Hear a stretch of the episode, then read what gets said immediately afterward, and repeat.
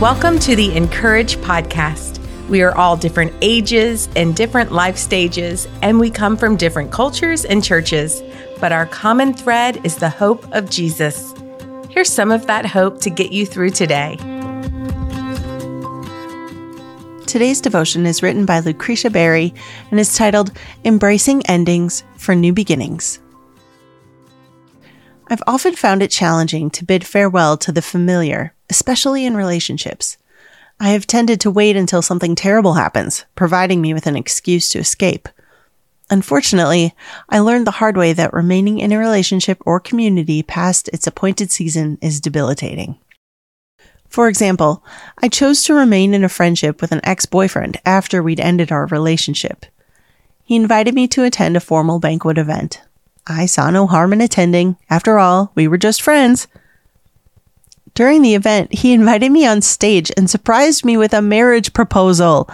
I was livid. So as to not embarrass him, I accepted his public proposal. After the event, devastated, dumbfounded, and discouraged, I told him that I could not marry him. It was a long road to recovery that could have been avoided if I had completely let go when we ended our relationship. You would think I learned my lesson, but no, I still had not learned to embrace endings. Later, I had a dear friend with whom I shared a sister like bond. Over time, as my singlehood shifted into dating, marriage, and children, she became more bitter about being single. Projecting her frustrations onto me, our friendship warped into her consistently wanting me to mourn with her as she found every excuse to avoid rejoicing with me. After years of this type of dysfunction, long past its expiration date, our messy friendship ended when I learned she was being disrespectful to my young daughter. It took an adult being ugly to my toddler for me to fully understand and embrace endings. In the tapestry of our lives, seasons change and chapters come to a close, even good chapters. It's often difficult to bid farewell to the familiar, especially in relationships. The journey of letting go is challenging but essential part of the human experience.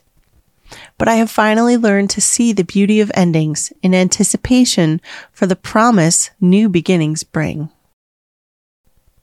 There is a time for everything and a season for every activity under the heavens, a time to be born and a time to die, a time to plant and a time to uproot, a time to kill and a time to heal, a time to tear down and a time to build, a time to weep and a time to laugh, a time to mourn and a time to dance, a time to scatter stones and a time to gather them, a time to embrace and a time to refrain from embracing, a time to search and a time to give up, a time to keep and a time to throw away, a time to tear and a time to mend, a time to be silent and a time to speak a time to love and a time to hate, a time for war and a time for peace. Ecclesiastes 3 1 through 8 NIV. This passage from Ecclesiastes beautifully captures the essence of life's cyclical nature. Just as the seasons change, so do the seasons of our lives. Embracing this truth can be challenging especially when we find ourselves holding on to relationships, a job, a role, a mindset, habits, practices, beliefs, or anything that has been good for us or served a special purpose. Endings are not failures. They are opportunities for growth. Just as a tree sheds its leaves in the autumn to make way for new growth in the spring, we too must go through a time of shedding to make room for the new beginnings that await us. During a challenging period, the prophet Isaiah reassures the people of Israel that God is about to do something new in their lives. Forget the former things. Do not dwell on the past. See, I am doing a new thing. Now it springs up. Do you not perceive it? I am making a way in the wilderness and streams in the wasteland. Isaiah 43, 18 and 19 NIV. God encourages us to let go of the past as an indicator of things to come to look forward to the new things He is doing in our lives. Embracing endings requires trust in His divine plan. Just as a gardener prunes a plant for it to bear more fruit, Sometimes we need to prune certain things in our lives to make room for the new blessings that God wants to bestow upon us. Nevertheless, learning to accept and embrace endings has not made it easier to end my season with encourage. As I write this, my last in story, I'm grateful that I no longer need trauma to prompt a release. Thank God. While letting go is painful, I can embrace this ending as a beautiful beginning. I would appreciate your prayers for my new next. As you navigate the endings in your life, remember that God is with you, guiding you through the transitions. Release the fear of letting go and step into the hope of a new season. Endings are not conclusions. They are the prologue to the beautiful story God is unfolding in your life. Heavenly Father, give us the strength to let go when it is time.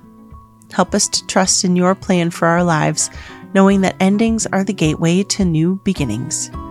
May we find solace in your presence during times of transition and embrace the opportunities for growth that arise from letting go. To read more from our writers, visit incourage.me. Subscribe to the podcast so you don't miss a single episode, and find us everywhere on social at Encourage.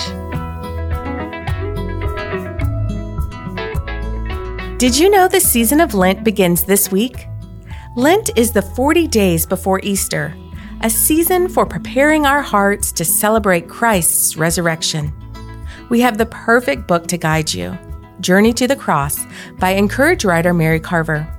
To learn more and get a free sample, visit incourage.me slash podcast. The Encourage podcast is brought to you by DaySpring. For over 50 years, DaySpring has created quality cards, books, and gifts that help you live your faith. Find out more at dayspring.com.